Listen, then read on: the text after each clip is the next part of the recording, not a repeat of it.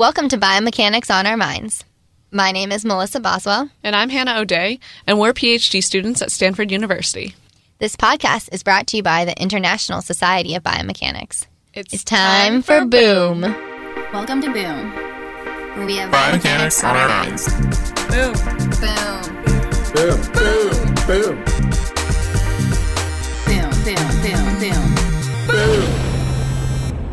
Today we have an awesome and inspiring interview with Pete Shull, Associate Professor at Shanghai Jiao Tong University, and who is the Principal Investigator of the Wearable Systems Laboratory.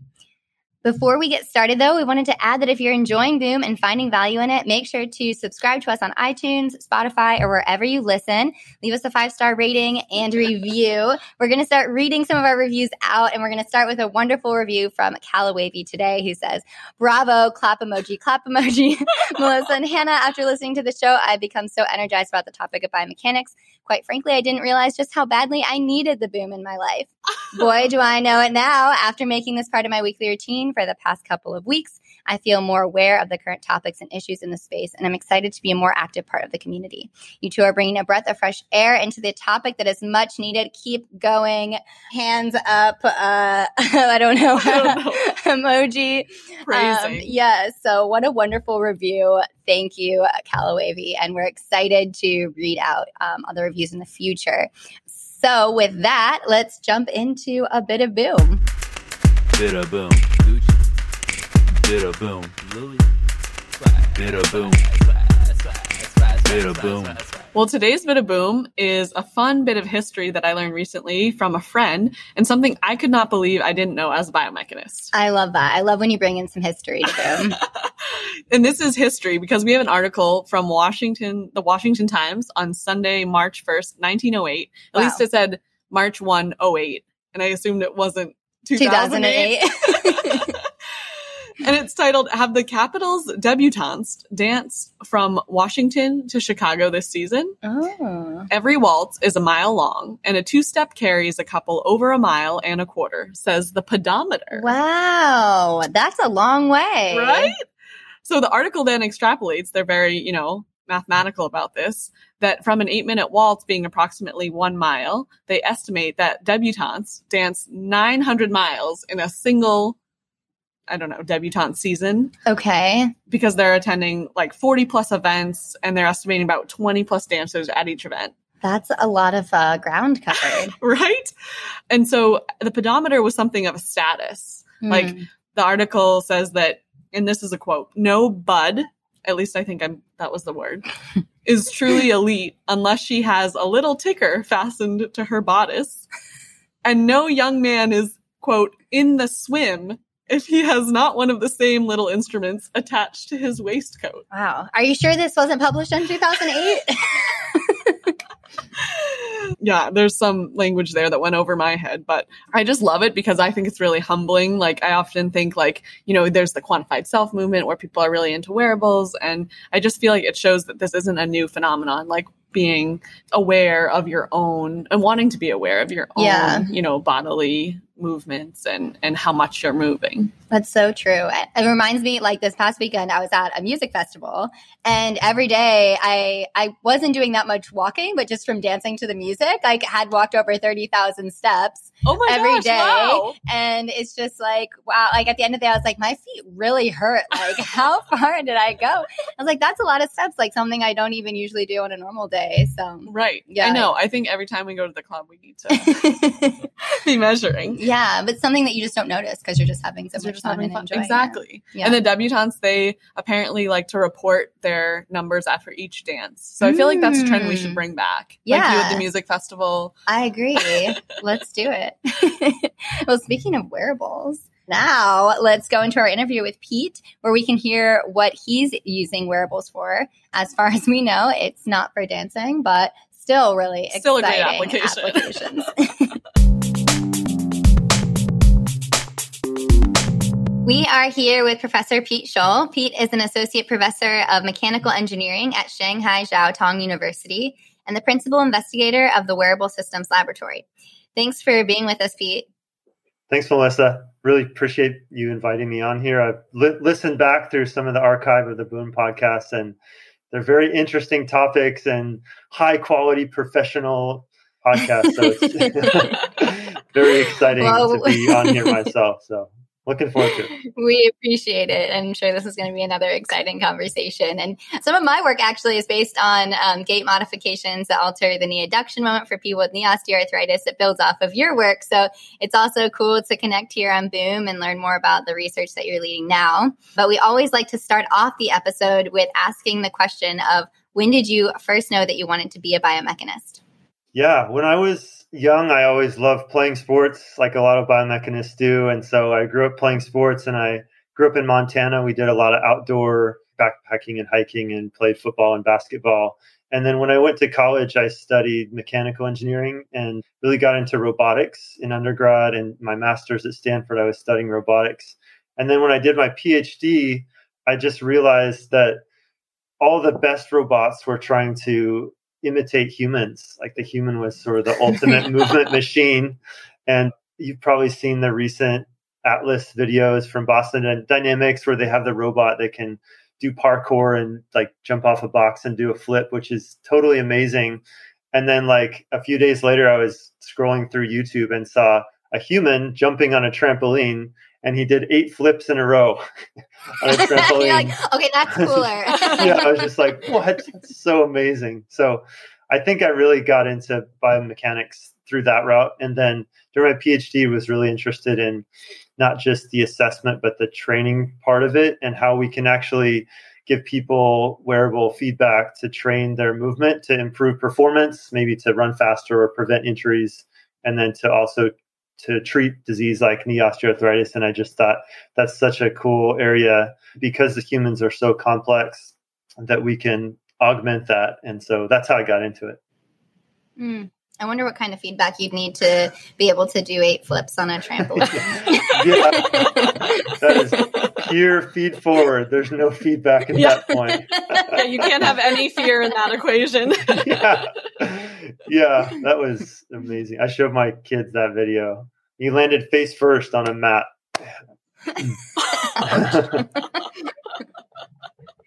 the painful side of biomechanics. yeah, I'd like to research that topic. Get my grad students to do some testing. That's what grad students are for, right? Yeah, that's right. at Pete's You- recruiting. Yeah, if you do this, you might win a ten dollar gift card. Yeah. Oh. Well, thanks for sharing. It's always fun to see where people come from. And now, where you are now, you're working on some really interesting projects in your wearable systems lab, one of which is hand gesture recognition. And you've even developed an algorithm to detect hand gestures while walking using a wrist-worn IMU. And this seems like a really interesting but challenging task. It's a human task, right? So could you tell us first what motivated you to work on this gesture recognition task and some of the applications of the algorithm that you've built? Sure. So our lab does all things wearables, uh, wearable systems lab, so sensing and feedback.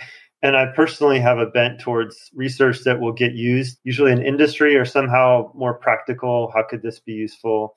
And so the reason we started that was in 2015. This was an industry project. Samsung wanted us to create some kind of wristband that you could capture gestures with, and they wanted to do EMG and IMU. And I said, there's no way that's going to work because there's no muscles in the wrist. How can we possibly measure EMG? But they really wanted us to try. So we tried it. And I'm glad we did it. It turns out you can measure EMG in the wrist because the signals will travel up through the tendons from the forearm and they'll kind of come together. So you get a whole bunch of signals together and you can actually capture that. And the other thing is at that time, we that's when we started getting into AI and machine learning because there is a relationship between the EMG signals that you measure here and individual finger movements, but it's so complex that there's no way you can make a model that's accurate enough to be useful. It's just such a complex relationship. So that's when we started using machine learning and we found that you can you can use machine learning and capture the patterns on the wrist and map them to finger movements and it works really well. So that's when we first realized that wow, this machine learning stuff is going to be very powerful for wearables, and you can actually do hand gesture recognition. So that's how we first got into it. The applications are, I would consider hand gesture recognition a general human computer interface. So another one would be uh, voice recognition. Siri or Alexa, Siri, turn on my TV and flip to channel four. So it's kind of the next step beyond spoken is is you can instead of doing that you could just sort of point and like turn on this channel or go to the next one. So it's it's really for to make humans more lazy is that we don't even want to speak now. We're so lazy it's like just go do that. Just go do that. You can sort of do PowerPoint presentations and uh, we've we've used it to control drones, which is pretty cool. If you have a drone flying, you can just like point in the direction you want it to go, or up or down, or stop or forward. So it's just a general interface. There's more noble applications like people who have that are deaf and mute and they can't speak. So you can do automatic sign language recognition. So as they're signing things, you can convert that to text or voice automatically, so people can can talk to each other. Um, so, but it's a very general, open area uh, you, you, may have seen that the Facebook Reality Labs is really leaning into this hand gesture recognition to augment virtual reality and augmented reality. And so trying to capture hand motions. It's very practical. A lot of the smartwatch manufacturers really want to get this hand gesture as a new way to in- interact with different devices and robots. It's pretty amazing. As you were doing that, it was reminding me of the movie um, Matilda. I was literally going to yeah. say Matilda, where she can just like point and like open the blinds, or you know. um, but that's so that is so cool. I'm I'm curious, like how sensitive EMG is to picking up these signals, or how depending on where the EMG is located on the wrist, or they're like we always worry about placing sensors in the wrong spot, or are these algorithms pretty robust to a range of different people and applications and sensor placement. Yeah, you're clearly studying machine learning uh, because this is the, this is the very key question, and the, the key challenge is yeah, we can train someone to use it, and then you take the wristband off and put it on again. If it's not on in the exact same place, then the training data may or may not be useful, and so you can get varying results or I could take it off and then put it on Hannah's wrist, and her wrist size may be slightly different. So that's where it's all about the training data. So if you train a big database, then it can work for all three of us. So it's very similar to voice. We have a, an Alexa system that we use all the time. And uh, it never used to work for kids, which is nice because our kids were always trying to, Alexa, play, you know, some song that we don't want to hear again, or yeah, play Fro- play Frozen Two soundtrack, and we didn't want to play that. but unfortunately, Sounds they like updated their database, so now it works with children, and uh, so now children and adults and people can all speak, and it will recognize the same word. Now they have different languages as well, so it's the same thing with the wristband. Is you just need to build up the database. So we need to do training on a lot of people that have similar sized wrists and the location needs to be in in different places. And if you do that it can work. So we've done other work with wearable systems for estimating like knee adduction moments directly from imus and you have the same the same issue which is getting a data set that includes different movements. And as long as the data set captures what people would do and the locations are in that range then it can work. But the algorithms themselves are fairly robust. It's often capturing the correct data that's clean. Mm. Right. Yeah. I have a question that is a little bit more to do with collecting this data and it's coming to mind because we had a debate today between a few labs on traditional motion capture systems versus video capture versus wearable systems. And one of the side conversations we were having was with wearables is that it requires such a large database and a large amount of people to train these models. But then how do we get this data? How do we incentivize people to wear the technology um, to get this data without first being able to like use it or interpret it, if that makes sense? And I'm kind of your, curious about your thoughts on that, on if you found ways to be able to collect this type of data or get people to use these devices so that you can then train your models to actually have useful information, but not really like starting with that. Yeah. So, how can you incentivize people to use your system when they don't see a direct benefit? Yeah, that's a yeah. that is I think if it's posed in that way then you're going to lose for sure. They need to see some they need to see some benefit when they're using it. yeah. So Right. I mean, I could imagine as they're using it people like to see their own data, right? They like to see reports at the end. So if you're able to give them any kind of analysis when they're done, this is how much you walked or even if it's more uh, fuzzy and not specific kinematic angles, um, is you could just give feedback. People are so interested to know more about themselves. Everyone's very Mhm. self-centered and they want to know about themselves. And you have the whole quantified self movement. So if you can sort of, we're gonna let you use this, and this would work on me too, right? I'd want to know how am I walking or what are the different things during the day. So I think that could be one way. The other comment is you do need a lot of data, but it's way less than you think. So machine learning and AI came out of kind of visual and searching millions of dog and cat photos online. And in that case, you do need millions of samples because it's such a diverse array. But like when we did our, you know, estimating the adduction moment for flat ground rock walking for healthy subjects, you only need like 15 or 20 subjects to make a universal model, which means you don't need to collect more training data. Because you think about every single time step you have all these sensors together and each sensor has so many features. Uh, it's actually a huge like one full gait cycle is a ton of data. That's a ton of information. And it's also very similar to other people even though from a human to human perspective it, there are big differences. But just compared to like if you took any two random people walking on flat ground there's a ton of similarities and so you can very quickly pull out features. So i would also say that the data sets required are totally manageable. So this is just an example. It will only work for flat ground and healthy people but it was only yeah 15 to 20 subjects. So you could redo that with knee OA patients on flat ground and that would at least cover flat ground walking for those patient populations so it's not like we need to get, wait until we have a million people for certain applications. And of course, the more sensors you have, the less trials you need. If you're trying to estimate this with only one wrist sensor and a foot sensor, like the reduced marker uh, sensor set, then that may require more like levels of uh, a higher amount of data. But yeah, those are my main comments on that. So yeah, give something people will feel good about and benefit. But yeah, it's also really not as much data as you you think you need.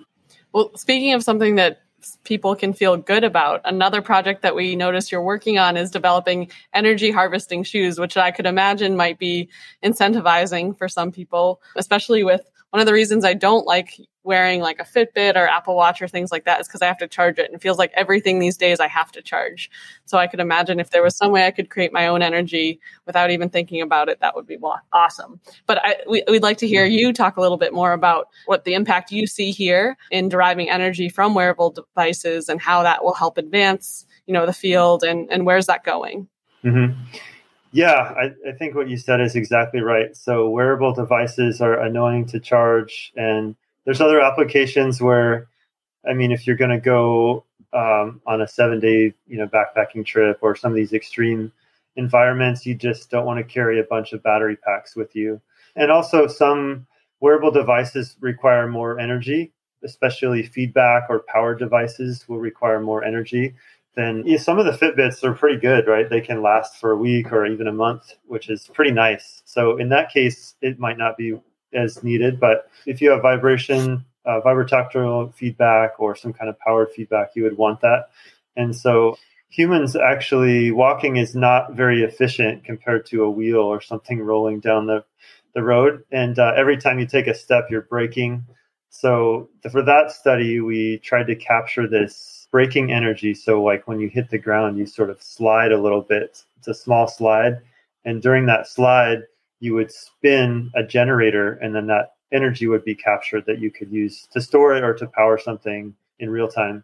And so that's the principle of it. The key challenge there, which if you talk to Steve Collins or any of these guys, is that it's very hard to not increase metabolic cost once you start changing gait, or if you have gait to reduce the cost. So I talked to him after we finished our study and realized that they create these new systems, but then they train people like an hour a day for three weeks or something. It's super intense to train them on the new gait pattern.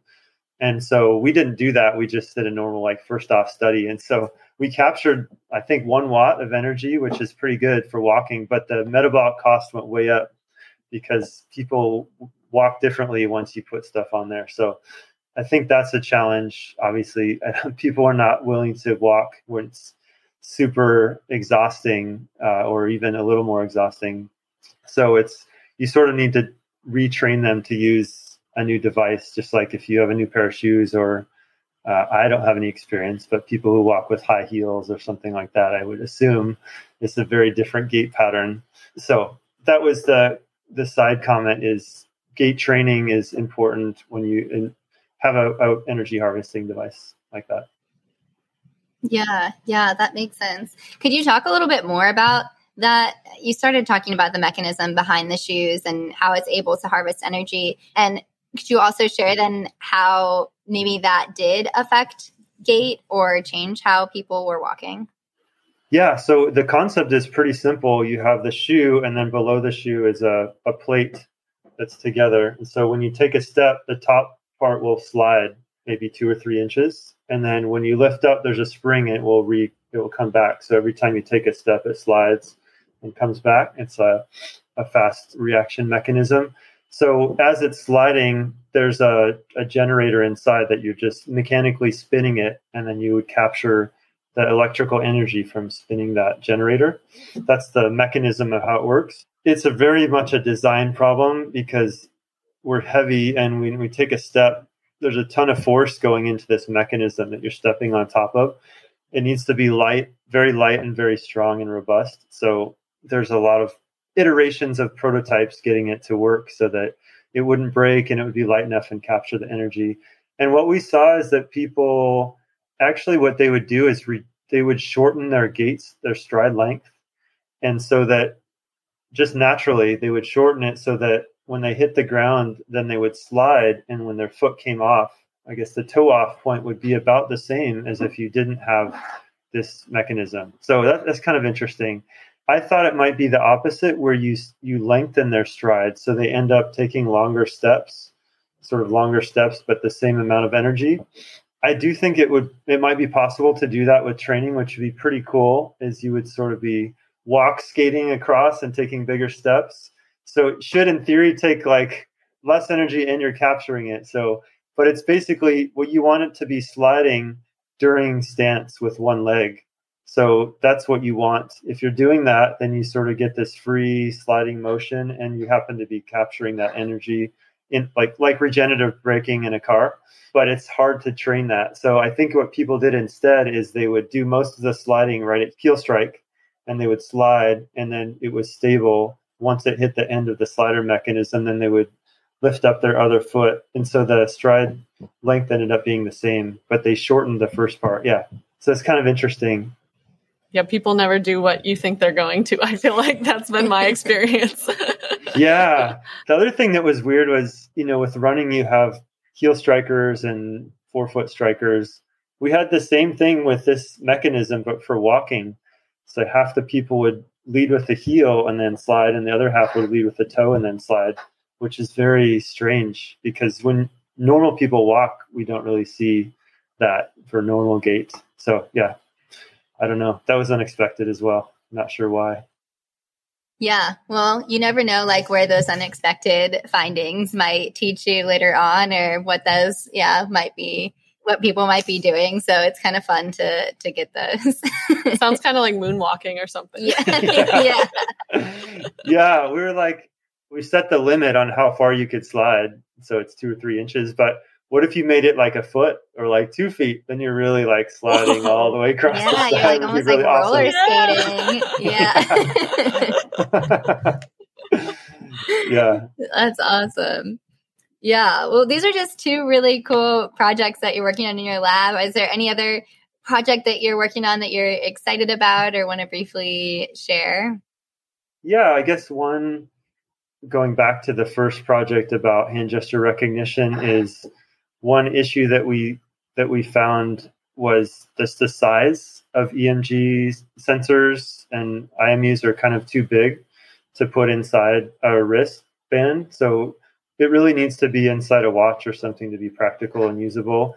So we've been trying new sensors, trying to make it smaller and smaller. And our last attempt was to use the barometric pressure sensors inside your phone, but if you cover them with plastic, it actually turns into a like a force, a highly sensitive force pressure sensor, which is pretty cool. So we did that, and then if you if you move your fingers, if you look at the tendons, there's actually a profile. They'll change, they'll go up and down, and you can capture that change with the gestures. So that was much smaller. But now the one we're just starting is touch sensors. So it's almost like the touch sensors you have on your cell phone screen. And we're going to cover the wristband with these touch sensors. So they can also measure like kind of touch pressure. So that's super cool because they're like less than a millimeter thick and you can put them inside here. So that's pretty interesting. And the other thing is we've been experimenting with ultra wideband technology as an alternative to transmitting data, but also you can get position. So as you know, with wearables, we can only ever get angles, right? With IMUs, we can never get position. So the only way we can get position is if we make a model out of the, the IMU joint angles. And so ultra wideband has seen a resurgence where it's kind of like Bluetooth, but it will give you a position estimate if you have two or three of those. So we're starting to explore putting those across the body and now measuring positions directly.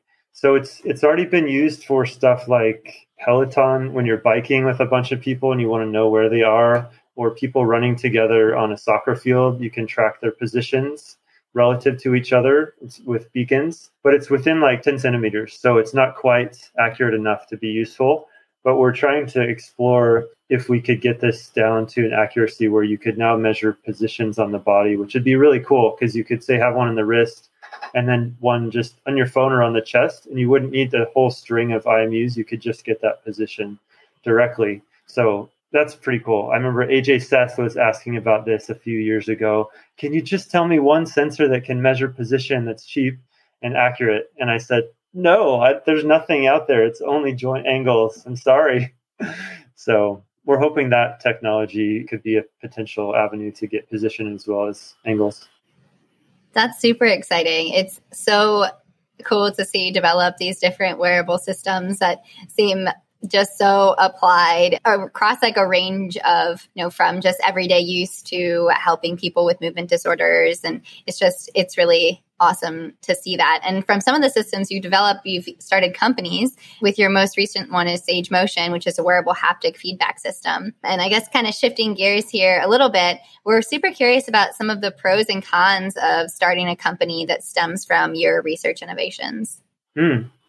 Yeah, well, we started uh, SageMotion two years ago. It was mostly out of like frustrations in the lab. So we wanted haptic feedback, and we would, the only option is to make your own prototype.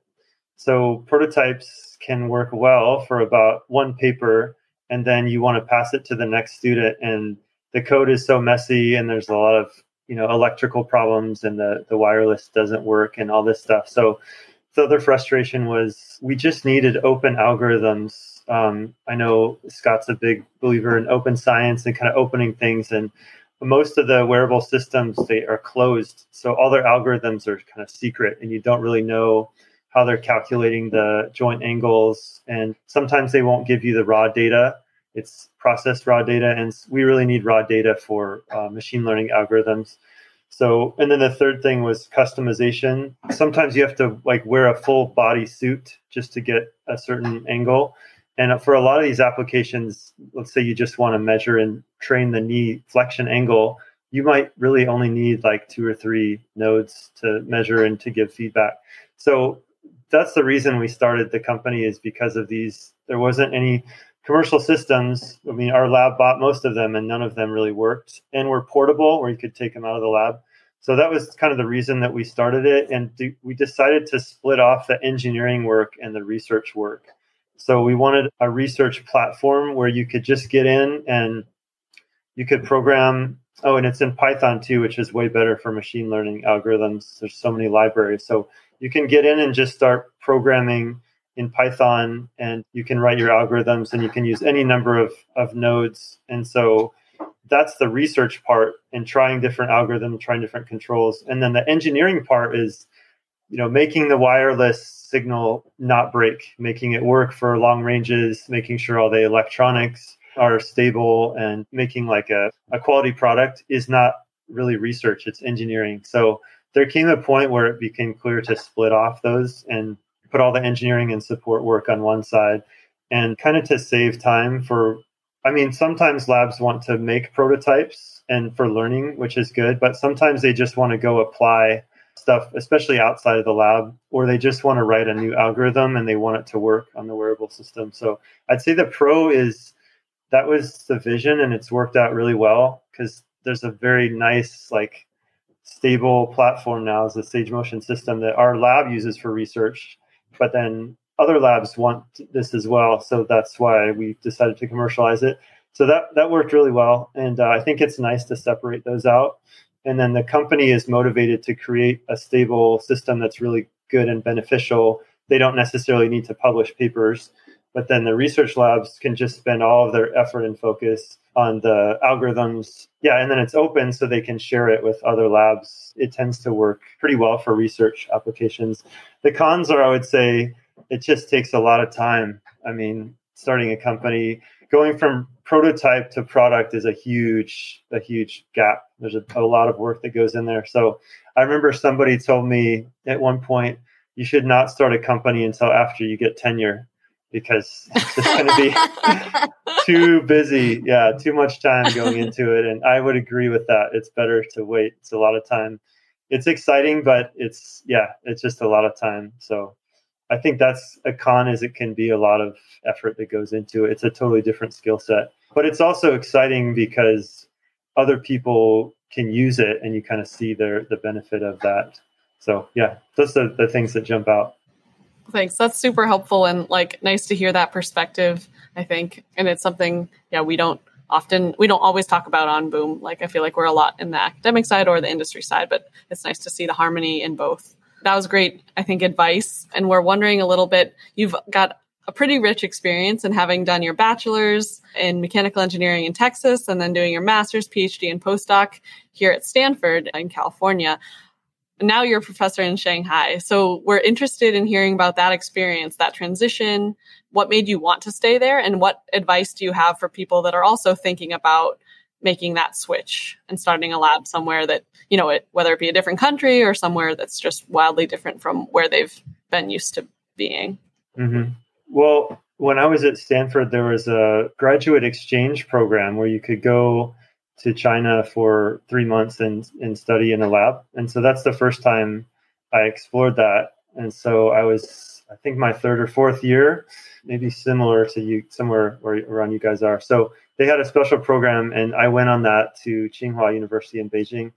And at that time, I just discovered the quality of research at the top tier universities in China is really high. It's comparable to Stanford. It's it's really good, and they the government really supports research, and they put a lot of money into research. And um, at that time, like it was getting really hard to get funding in the U.S. The rates were like around ten percent or so, and then in China, there were more like 20 or 30% funding rates. So it was a lot higher and kind of had a, a, feeling of growth and kind of moving forward. And, but also from a personal level, we just love the food here. It's so good. it's just, What's like your favorite? Oh man, there's so many things that are my favorite.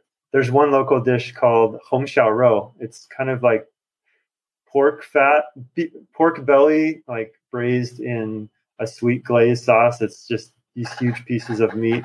You can get a, a dish, a bowl of noodles, but it turns out it's one super long, stretchy noodle that's just what? delicious. Yeah, that sounds like got, something like, I would like. Spicy soups, and I think the best food in the world has got to be in France and then China. They just have so many areas of the food. So that was a big draw for me. I love trying new foods, and of course they've got tons of crazy stuff here that I I've eaten cicadas and I've eaten vegetables that have no English name. I've eaten animals I didn't know existed. So it's really, really been fun. um, but I, I, my wife came with me when we visited, and we also like the culture. It's kind of a group culture. So you join like a family, and even when you eat, it's always around a round table. and you get to share the food. So if you've ever had that experience where you ate with somebody and they got the better dish than you, and you just felt kind of jealous, you felt jealous. Now you can just Yeah. spin the table and then you can try the good That's, dish. usually I just have to order what the person I'm eating with orders, or else I just stare at their food the whole night. I have to be careful. They're like, "Hey, like I'm up here." yeah, next time if that happens and they get something better, just reach over and grab Just a little and just say, "Oh, Oh, I thought this was like Chinese culture to share," and so I just I thought I could have some. I like that advice. Yeah. Yeah. Yeah, so that was a a big draw in coming here, and it's just kind of it's an exciting place to be. I mean, it's somewhat similar to the Bay Area, just like a lot of new stuff happening, but they they run the university like a startup. Every year they have Really? major changes, yeah, in the university, just major improvements. They didn't have like a formal tenure process when I came, and they put that in place, and they're just ch- major changes all the time. You've got to get used to that, but it, it makes it exciting. Um, some people say the foreigners that come to Shanghai, they stay because it's it's kind of like a drug. There's so many new things and exciting things. There were no like there wasn't really a, a, culture of starting companies when I came eight years ago, and now they've got a massive incubator that surrounds the campus with like 500 startup companies, like little ones all around. So it's just these crazy changes. Yeah, that's been fun. And then why do I stay? I think probably for similar reasons. My kids are growing up here. They're going to the local schools. My son is in fifth grade. My daughter's in second grade, and my other daughter's in preschool. The stereotypes are true. They teach math so well here, and he's like his math is amazing. They just do a great job teaching, and we like the schools. And we made friends with Chinese people, and so yeah, we feel pretty rooted here, and so we we really like China a lot. It's the news portrays a lot of the extreme things, which might be true, but it doesn't. It's not a picture of reality.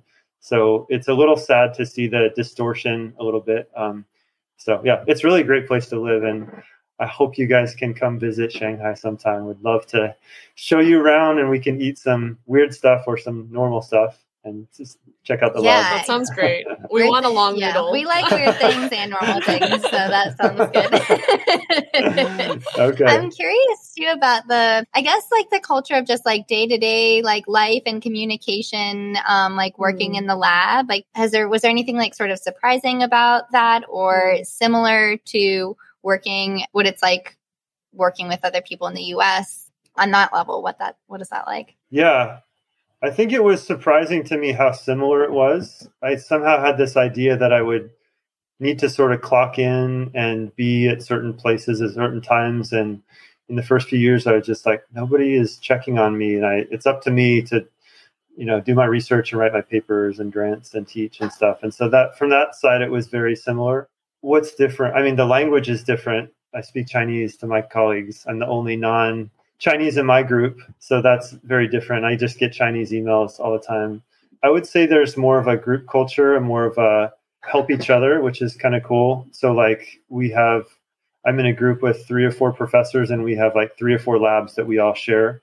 So when I came in I wanted a you know Vicon system with Bertec treadmills, a Bertec split belt treadmill and so that's what was part of my startup package and then there's another group doing drones research and they had eight Vicon cameras as well. So they just decided to combine it to one huge lab with like 16. And then, so now we alternate, there's nets out. So we're either running on the treadmill or there's like drones flying around with the net. So they're not like killing But never people. at the same time. yeah, that I know of, maybe when they're gone.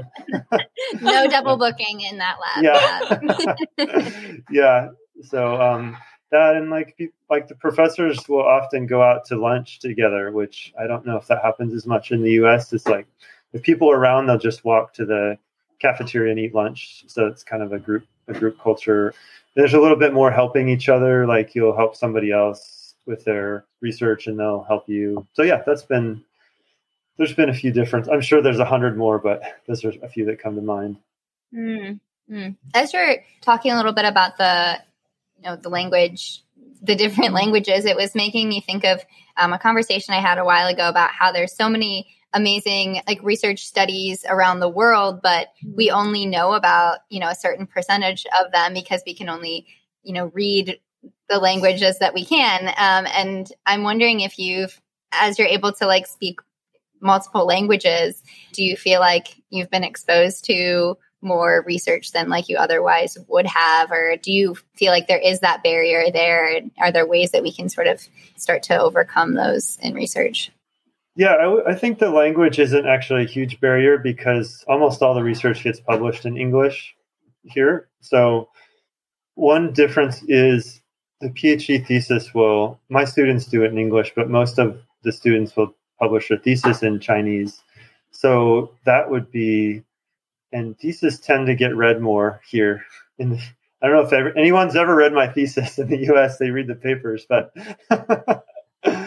I think I think it might be because of the language. So they'll write the similar content, but it'll be in Chinese. So people will read other theses here.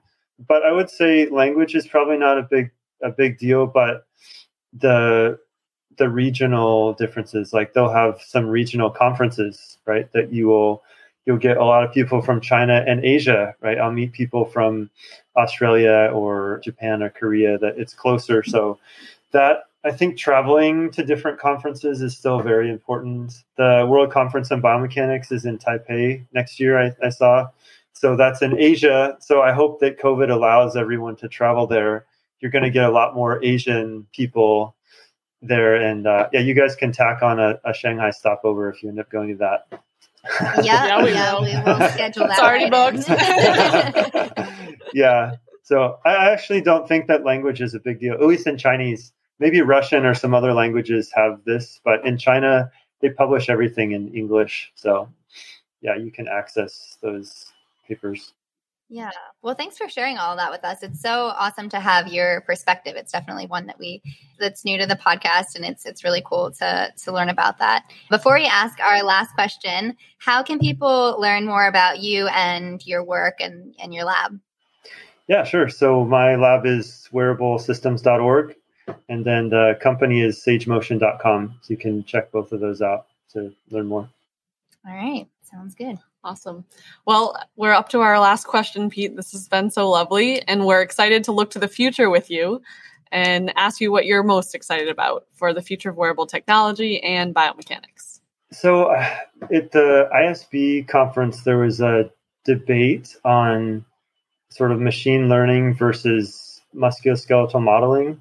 I don't know if you guys Yeah. saw that. Yeah, it was a debate, which I thought was super interesting because it's kind of where we're at in biomechanics. Is there's a lot of physics-based modeling research that goes on, and then there's a lot of interest in machine learning. And so, what I'm excited about is what their conclusion was was combining those two together.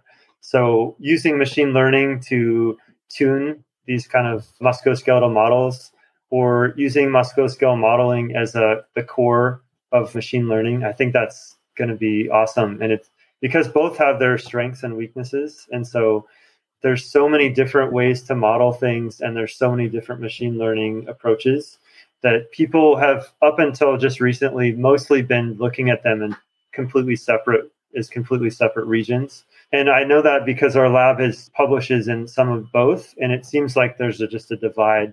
So getting those together is going to unlock some really interesting stuff. Doing machine learning in real time is also exciting. So there's models c- can now run fast enough to run in real time, which is super cool. Like I, get, like I mentioned that knee adduction moment estimation with the SageMotion system, we can do that in real time with the portable device. And so you can estimate this stuff with machine learning. I think OpenSim is supported in Python, and I've seen another recent paper from your lab where they can do that kind of like run OpenSim in a portable system in real time is awesome. That is so cool. It's going to take all this stuff out of the lab and it's going to add on the intervention part from the assessment, which we've already had. So those are all very exciting for me. Awesome. Thank you. Yeah, I think we're excited about those things too. And I think you've put it nicely in talking about the advantages of both and bringing them together. And it's really cool to see how you've done that in so many different spaces in your work and your experiences. And just also really inspiring to hear how passionate you are about actually having like an application and helping people at the end of all of all of the awesome work you're doing. So thank you so much, Pete, for for joining us today and for sharing all that with us. Thanks. Thanks for having me on, guys. Yeah, thank you so much. This has been awesome, and we can't wait to have a big bowl of noodles in Shanghai. Yeah, we're, we'll be there. Actually, just a bowl of one noodle. One noodle. Can't have a big bowl of noodles.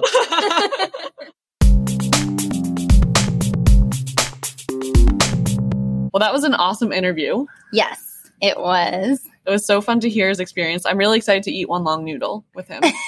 Agreed. Agreed. and now we're on our research fails, and I think it was quite apparent. Our our fail was forgetting to ask Pete Shull for his research fail. It was. So if you noticed that, congratulations. but now we're going to go back to that as a little extended clip. And we did end up asking Pete for his research fail, and it's hilarious. So you're going to want to keep listening. Research fails. Yes, it does. So we almost skipped over our question of asking you if you've ever experienced, and not, I guess everyone's experienced a research fail, but if you'd be comfortable and willing to share a fail with us and what you were able to learn from that experience. Yeah, sure. So I think research in general is almost always failing. So most of our our proposals fail, more fail than succeed, and papers more fail than succeed. So I think everyone knows that you got to just keep working on those. But we were kind of talking about language, so I just wanted to share a language fail. So since I've been here, I've been trying to speak in the local language, and I've had a lot of times where I said the wrong thing in a research context. So it wasn't necessarily about research, but I can just share one of. I have got many of these stories, but I can just share. I can share one. Please, yeah. I already like have language issues just in English, so I can't imagine. Okay. Yeah. When I was a new faculty member here, I think the first within the first year or two, they had a retreat for all the the newish faculty members, and we went to a, a place a couple hours away and stayed overnight.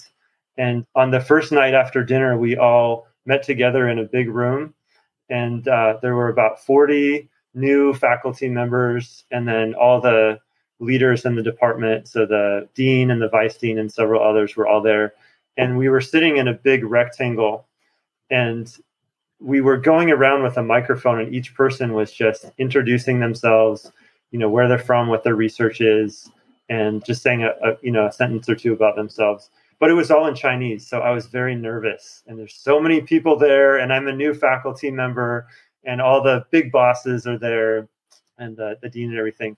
So as it was going around, it was coming to me, and I was thinking in my head what I was going to say and sort of practicing it.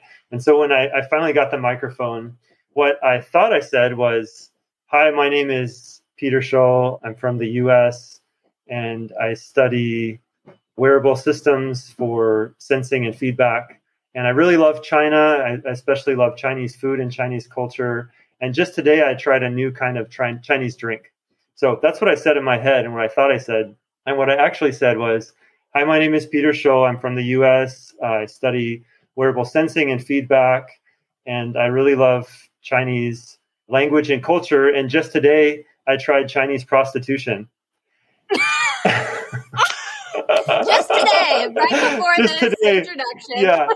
So that's what I said. And the whole room just exploded with laughter.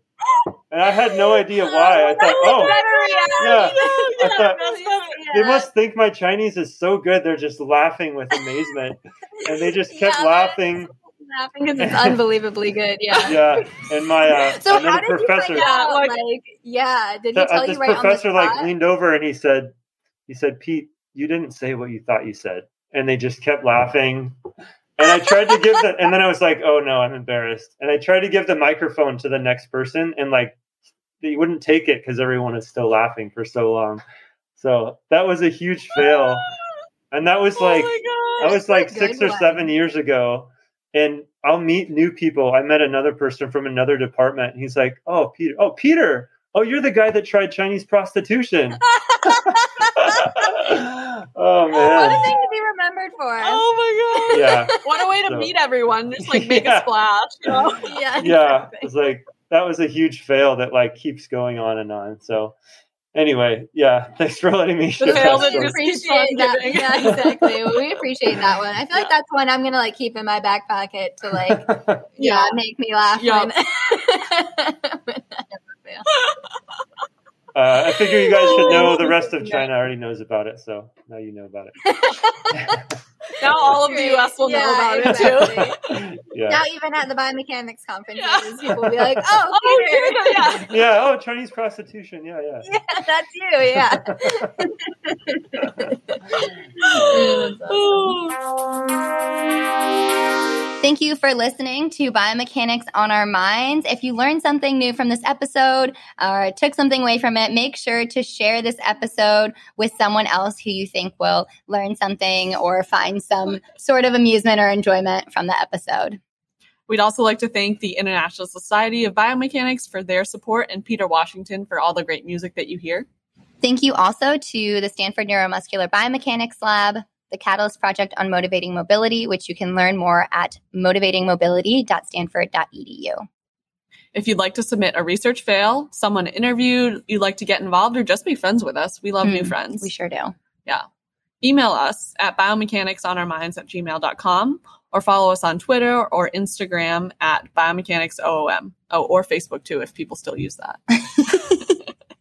Yes, all the platforms, please.